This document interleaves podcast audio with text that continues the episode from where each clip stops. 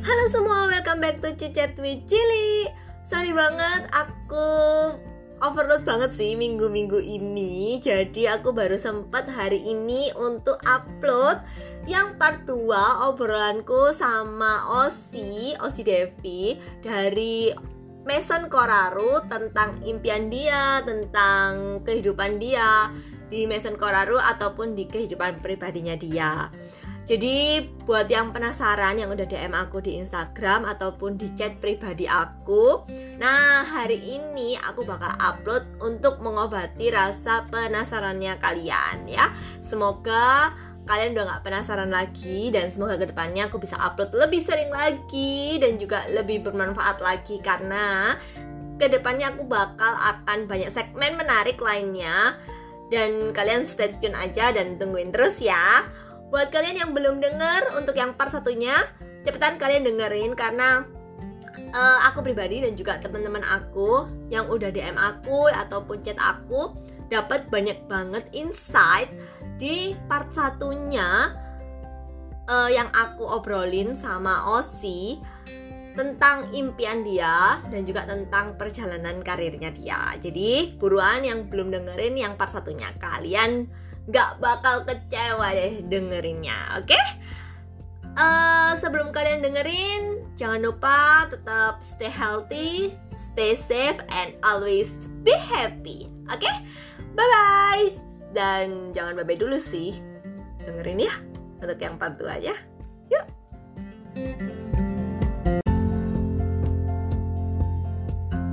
Kalau Maison Kora Rusi uh, dulu itu jadi pertama-tama mm-hmm. bikin Maison Koraru tuh cita-citanya tuh pengen jadi versi bajunya Ita Her.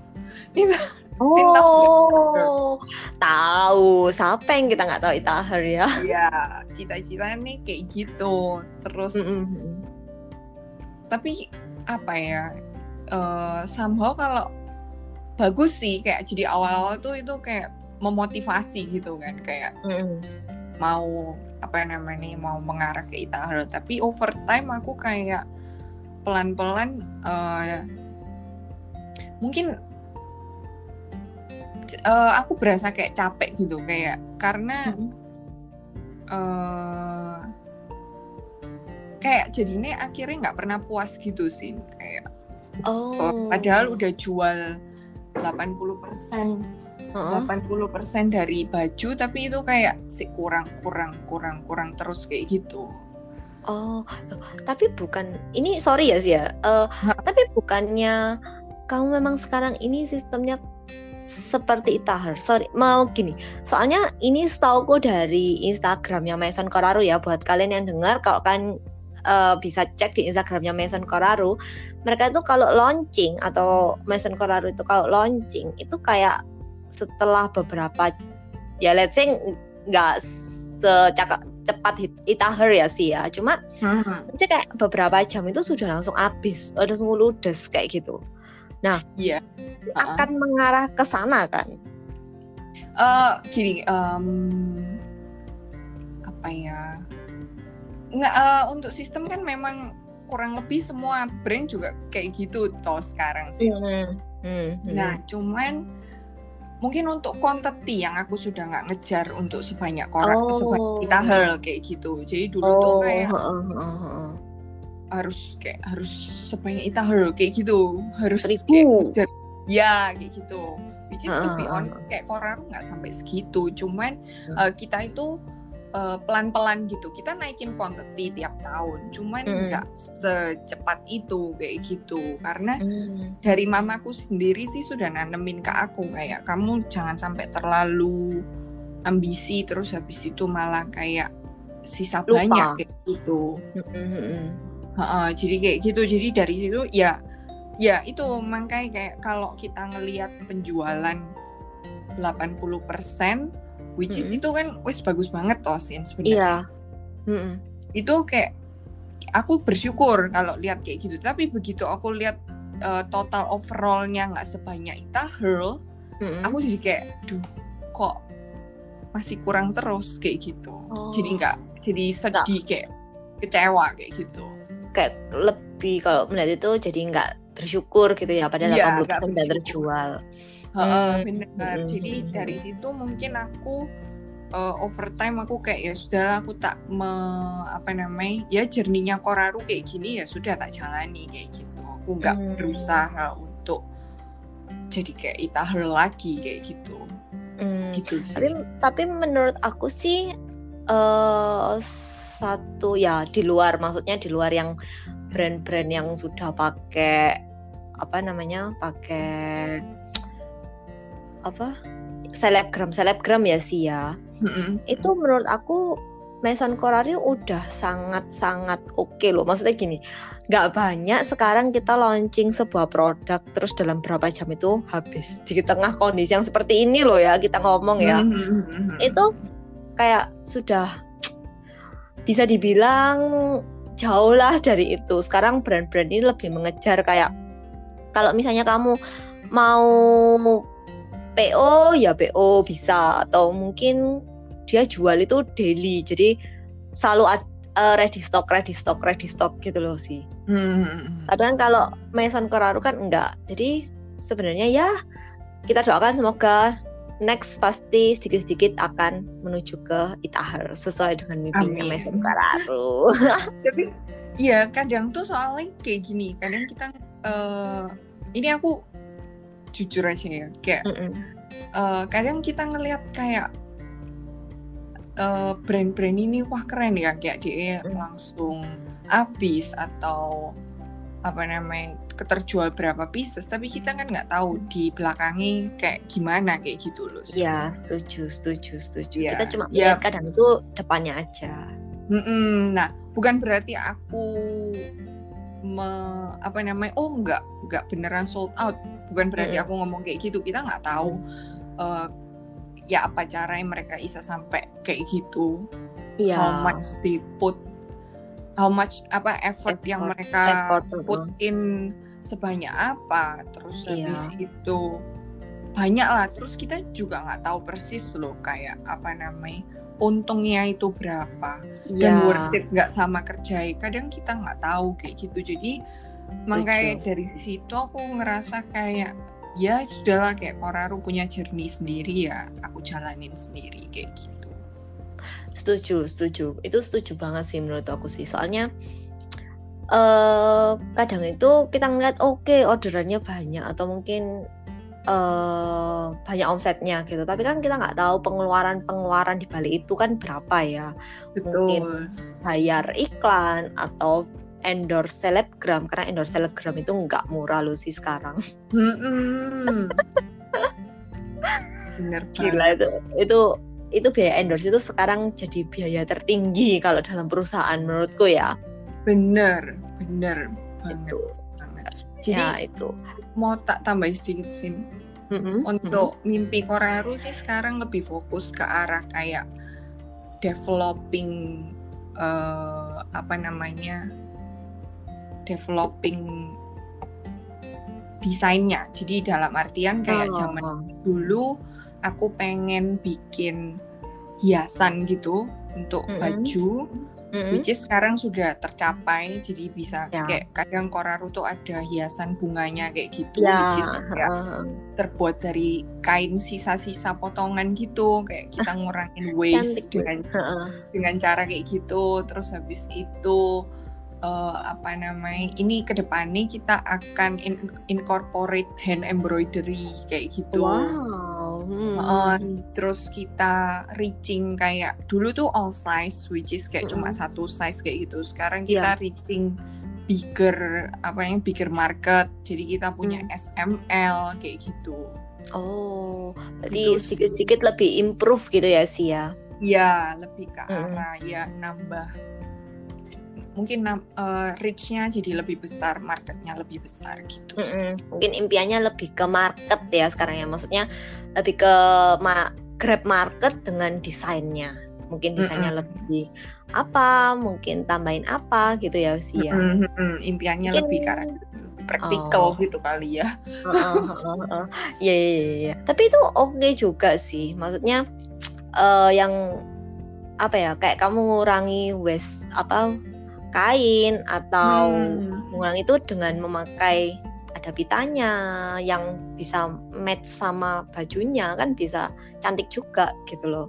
Mm, mm, mm. Aku senang banget sih itu. Aku super passionate di situ karena kayak aku juga support eco-friendly kan. Iya. Dan itu kayak ra- apa jadi ini mengurangi waste jadi Koraru jadi bisa lebih ramah lingkungan kayak gitu. Iya, setuju, setuju, setuju. Mungkin next bisa bando atau eh, apa gelang tangan mungkin sih dari Amin, kain. Amin. Amin. Ini cuma saran-saran halu ya sih ya. Iya. Oke, Diterima, semua saran harus diterima. soalnya enggak, soalnya aku pikir wah bajunya itu kalau orang yang girly ya biasanya. Oh ya kan coba cek deh eh, Instagramnya Mason Koraru. Itu bajunya itu ya menurut aku sih girly, cuma dia itu nggak terlalu girly. Tapi kalau dipakai sama orang-orang yang girly, kayaknya tuh bagus deh kalau matching sama bandonya. Karena aku suka banget sih sama bando. Jadi eh, wah ini rasanya bagus deh kalau di matchingin sama bandonya yang ada. Mungkin bunga-bunga ya aku nggak tahu sih di umur kita sekarang cocok kayak pakai bando. Tapi ada kok Sin. Jadi kemarin itu uh, Hmm. modelnya itu kan bawa bando kan. Mm-mm. Terus si ada yang DM gitu kayak Nah, bandonya nggak dijual juga. ya, betul, betul, betul, setuju, setuju, setuju, setuju, setuju banget. Oke, nanti kita akan menambah item Bandung, saudara-saudara. Ini kita dari ngobrol-ngobrol biasa, tapi ternyata kita mau uh, ada ide-ide ya yang ke grab ya sih ya. Iya. Oke, itu tadi cerita tentang Mason Koraro dan kita akan beralih sih sekarang. Itu kan tadi masalah kerjaan ya. Masalah kerjaan, masalah eh kerjaan lah menurut aku ya overall. Tapi sekarang kita akan lanjut mengenai kehidupan pribadi. Nah, kalau dalam kehidupan pribadi ada nggak sih impian atau goals yang Osi mau capai di umur tertentu? Misalnya sebelum umur 30 nih aku harus melakukan ABC, sebelum umur 40 aku harus melakukan ABC kayak gitu. Ada nggak sih kira-kira impian atau goals yang kamu mau capai? Berarti di luar Maison Koraru gitu ya. Yes, tadi kan Mason Kororo sudah. Nah, udah kita udah jelas semua ya Mason Kororo ini impiannya ke mana, arahnya Mason Kororo ke mana. Nah, kalau untuk eh relationship atau hidup pribadi lah kayak gitu. Hmm. Kalau aku sih kebetulan kan lagi single toh sekarang. Hmm. Terus Ya. jadi biasanya orang-orang eh, apa ya orang-orang kan suka bilang kan kayak waktu single ya kayak manfaat no aja kayak sebaik mungkin Mm-mm. enjoy sebaik mungkin terus kamu nggak ada ikatan juga kan sama siapa-siapa kayak gitu kan Mm-mm. aku sih kepengen sebelum umur 30 sekolah lagi di luar negeri Oh Sekali. wow. nggak tahu itu kem- apa maksudnya nggak tahu mau ngambil apa nggak a- ada pandangan sih cuma itu sih pengen sebelum 30 Oh wow. Ba- Wow.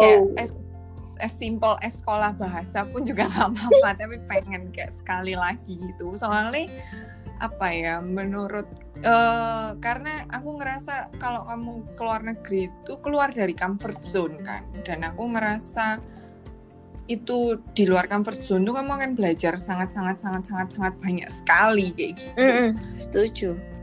jadi aku ngerasa aku di Surabaya ini sudah agak apa agak santai gitu di comfort zone. Aku pengen kayak challenge myself untuk kayak keluar negeri sekali lagi. Apa mau balik Singapura? Kemarin sih ada kepikiran kayak gitu, terus Mhm. udah rada ada usaha ke sana. Cuman terus karena corona, terus kayak terlupakan sudah. ya nggak bisa. Cuman ya nggak tahu sih, kayak belum pasti eh, negaranya mana. Ya dilihat kayak nanti. Mungkin aku akan nyoba di beberapa negara terus dilihat nanti yang keterima yang di mana kayak gitu. Oh, jadi pokoknya eh, kamu pengennya paling nggak sekolah lagi mempelajari suatu hal yang baru, Mm-mm. eh, menikmati hidup atau di luar negeri lagi ya sih ya. iya pengen sekali lagi sekali ya kayak gitu since kayak kan nggak ada nggak ada itu Masih nggak ada tanggungan. Iya nggak ada tanggungan nggak ada ikatan nggak ada yang kayak eh, nggak bolehin kayak gitu kan kayak Mm-mm, mm-mm, mm-mm. I'm gonna embrace it kayak gitu. Terus eh, satu lagi apa pengen dapat partner yang cocok gitu sih. Itu impian semua single-single ladies ya sekarang ya. Im- apa namanya punya partner yang cocok. Nah, partner ini kan partner hidup ya sih ya pastinya ya. betul. Nah, Iya betul. Kapan itu udah ada kok soalnya. kira-kira menurut Osi partner yang cocok itu gimana? Karena cocok itu kan luas ya.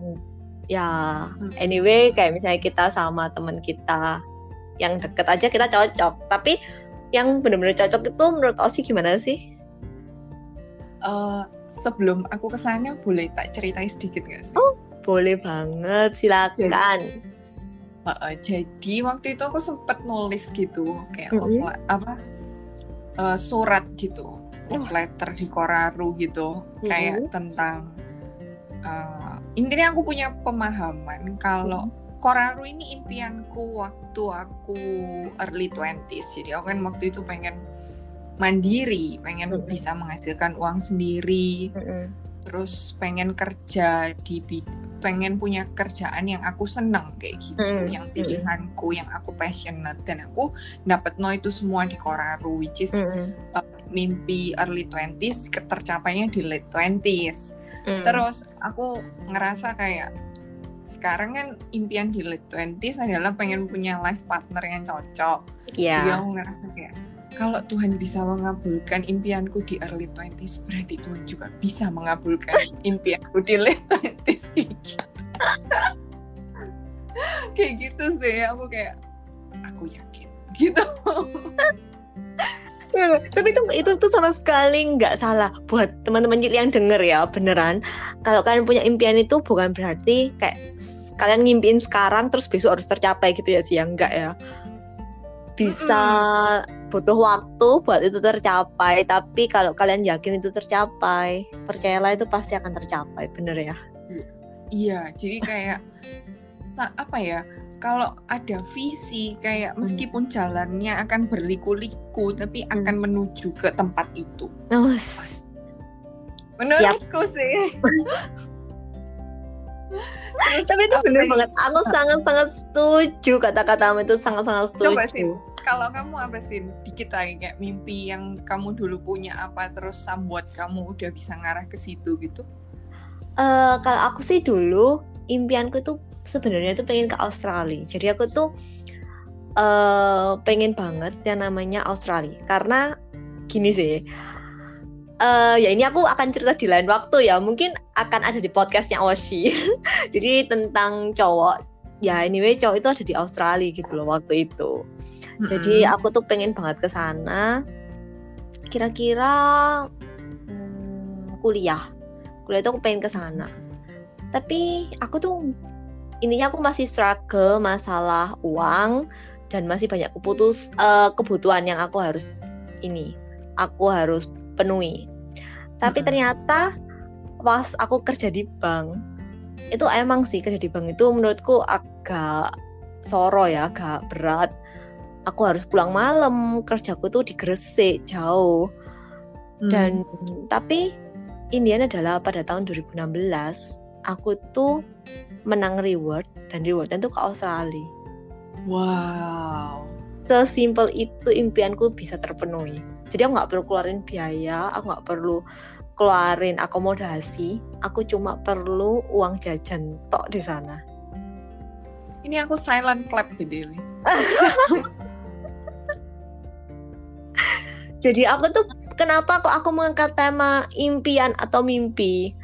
Karena ya itu tadi aku punya banyak keinginan yang sebenarnya tuh aku pengen capai. Tapi aku tuh bener-bener aku tuh nggak tahu caranya sekarang. Sama mungkin kayak Osi. Hmm. Osi pengen punya impian, tapi Osi nggak tahu caranya tercapai itu sekarang. Tapi adalah di suatu waktu kita tuh pasti akan capai impian itu bener nggak sih ya kayak Bener. kita nggak tahu caranya gimana kita nggak tahu caranya itu datang dari mana Mm-mm.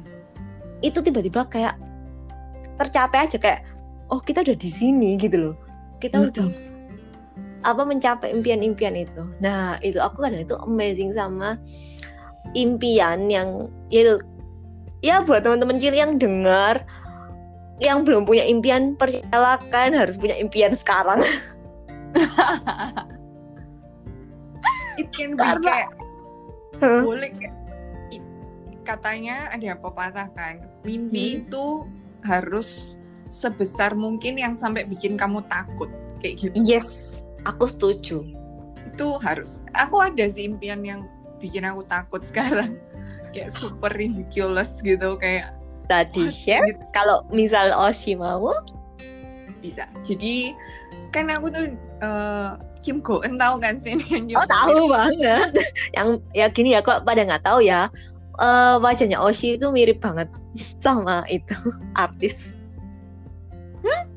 artis Korea namanya Kim Ah. Go Eun Heeh. terus aku tuh eh, apa namanya DE itu somehow kayak jadi brand ambassadornya Chanel gitu pokoknya DE sering Ya. dipakai untuk iklannya Chanel gitu Mm, mm.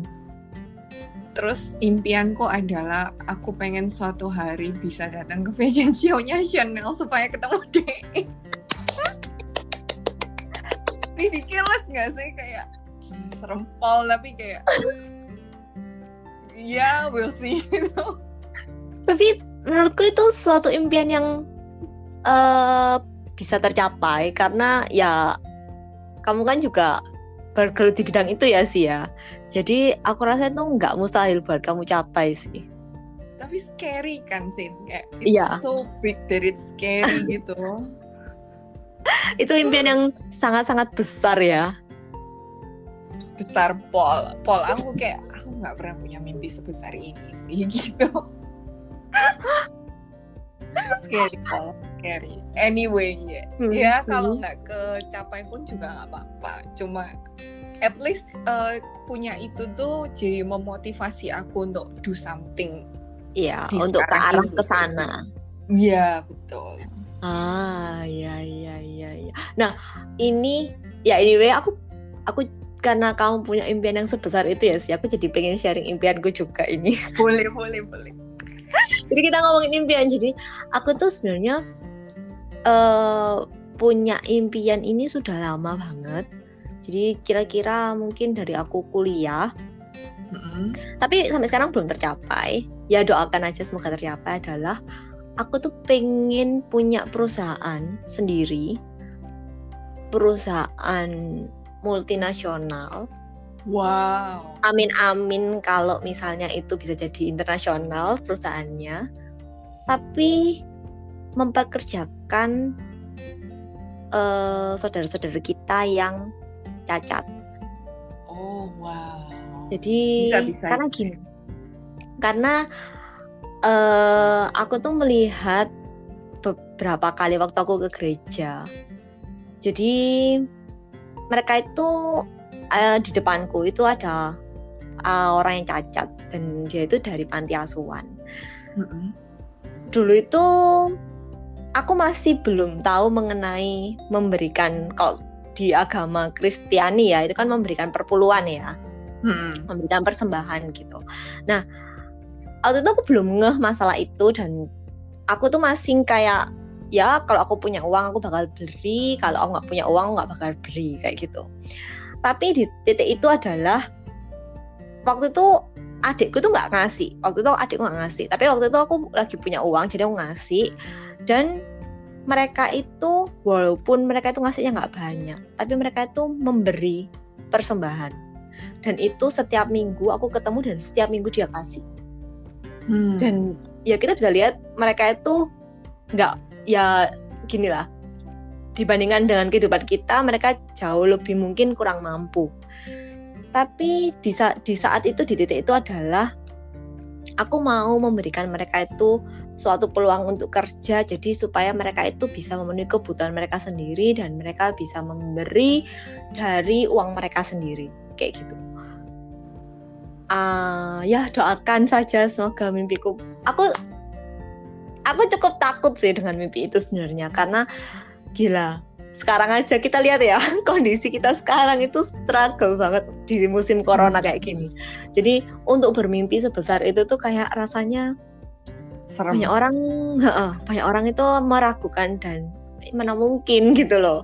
Masa cuma ya. gimana gitu ya?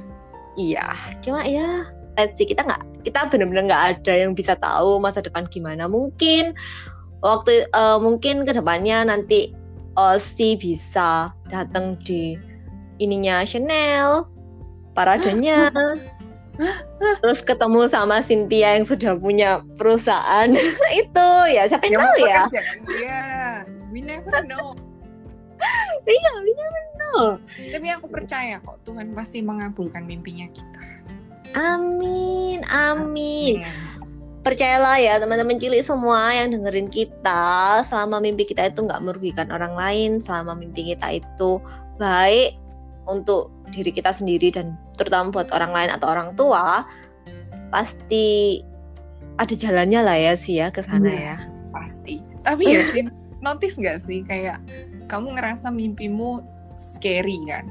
tapi mm -hmm. aku ngelihat kamu bisa achieve itu terus kayak sebaliknya kayak aku ngerasa mimpiku scary tapi kamu huh? bisa ngelihat kayak isa kok sih kayak gitu kayak harusnya iya, berarti mimpinya nggak seserem itu gitu Cuma mungkin kalau buat kita sendiri kita ngerasa mungkin uh, kita ngerasa kita nggak mampu gitu ya. Iya iya tapi padahal kita ngelihat kayak mampu kok kamu kayak maksudnya kita uh, uh, uh. kayak mampu kok kayak gitu. Iya iya iya. Orang lain tuh nggak ngeliatnya ah bisa lah kamu lah gitu loh. Iya. Kan jadi kita jadi sebenarnya ketakutan-ketakutan itu mimpi-mimpi yang besar itu tuh cuma dari kita sendiri. Betul betul betul. Bener ya. Bener. Wah ini kita ngobrol panjang lebar sih banyak hmm. banget dan ini sudah satu jam lebih loh sih kita nggak kerasa banget kita ngomongnya satu jam lebih harus dibagi jadi dua part sih confirm. Confirm kita bakal bagi jadi dua part ini ya. Oke okay, uh, eh, kita masuk pertanyaan terakhir banget ini sih sebelum kita menutup podcast collab yang pertama kita ya. Mm -mm. yang terakhir ini pesan Osi buat yang denger teman-teman cilik semua berkaitan sama impian Nah, itu tadi kan udah banyak ya uh, kecil-kecil pesan-pesan Osi di pembicaraan kita. Tapi ini kita mau rangkum nih semuanya. Pesannya Osi buat teman-teman cilik yang dengerin podcast ini tentunya berkaitan sama impian. Itu apa? Uh, pesannya impian itu harus dikerjakan. Iya, iya, setuju, setuju, setuju impian itu harus dikerjakan. Persepsi orang banyak salah. Somehow kayak impian itu pikirannya orang kayak effortless kayak gitu loh. Kayak hmm. sesuatu yang bakal datang kayak gitu. Hmm. tapi menurutku enggak. Itu kita harus make effort kayak gitu. Dan hmm. impian itu adalah apa namanya? Terus kadang kita ngerasa impian itu adalah satu titik tertentu gitu kan. Mm -mm. Tapi menurutku enggak. Setelah kita mungkin sudah capek nyampe di titik itu, kita harus tetap maintain dengan tetap kerja keras, tetap put in effort kayak gitu. Meskipun mm. mungkin contoh kayak Koraru, titik mm -mm. menurutku titik tujuannya waktu itu adalah launchingnya Koraru kan. Mm. Setelah itu ya apa namanya harus di maintain kayak selama satu setengah tahun atau dua tahun pertama itu aku struggle banget kayak hmm. literally aku kerja dari pagi kerja pagi sampai siang bantuin company papa siang hmm. sampai sore aku ngerjain patron dan sewing bikin sampel koraru hmm. Hmm. mal abis pulang itu aku dinner terus malam jam 7 atau jam 8 aku mulai lagi ngerjain kayak bagian administrasinya atau apa pun yang hmm. kayak bisa dikerjain di rumah kayak gitu sampai jam hmm. 10 tiap hari kayak oh. gitu dan hmm. itu sekarang sih udah nggak kayak gitu ya soalnya aku sudah ada partner terus udah ada asisten juga tapi Hmm. jadi misalnya dulu tuh effortnya 150% ya sekarang 80% lah karena sudah Hmm. jalan kan sudah lumayan jalan tapi tetap Mm-mm. perlu maintenance tetap harus konsisten itu sih Hmm. itu yang paling Hmm. penting sih menurutku soalnya soalnya kayaknya banyak pikiran orang kayak eh, mimpi itu effortless enggak mimpi itu perlu effort dan perlu konsisten Oh. perlu disiplin itu paling penting Ah, oke oke oke, setuju banget sama Osi. Nah, berarti uh, aku rangkum semua pesannya. Jadi kita tuh mimpi itu nggak datang sendiri ya sih ya. Jadi mimpi itu nggak tiba-tiba besok kamu bisa jadi apa yang kamu impikan. Tapi impian itu harus kamu perjuangkan dan kamu harus kerjakan. Yang penting konsisten sama disiplin. ada satu lagi sih penting Uh-uh. pikirannya orang oh, somehow mindsetnya orang-orang kayak aku tuh Mm-mm. sama Koraru kayak meant to be banget kayak jodoh gitu Hmm. Terus kayaknya pandangan orang-orang aku tuh very passionate di situ kan Iya. Uh, which is uh, aku passionate di situ tapi tetap ada hari-hari di mana aku nggak pengen kerjain Koraro kayak gitu dan itu ya itu makanya harus bisa mengalahkan kemalasan harus bisa mengalahkan mood waktunya kerja ya kerja kayak gitu itu penting banget banget. kayak gitu Itu itu yang aku pelajarin dari kamu banget sih sih. apa itu yang aku pelajarin karena ya itu tadi aku suk aku masih struggle masalah mood untuk mengerjakan sesuatu itu. Tapi even sampai sekarang aku juga masih struggle kok sih. Jadi kayak apa namanya itu ongoing struggle gitu, bukan kayak nanti bakal ada suatu hari di mana kita nggak akan malas lagi atau nggak akan moody lagi, nggak ada. Literally kayak ya akan kayak gitu terus itu kayak daily struggle gitu. Tapi ya nggak Hmm. apa-apa sih kayak misalnya hari ini kayak aduh kayak aku waste another day ya sudah besok aku akan mengerjakan kayak gitu.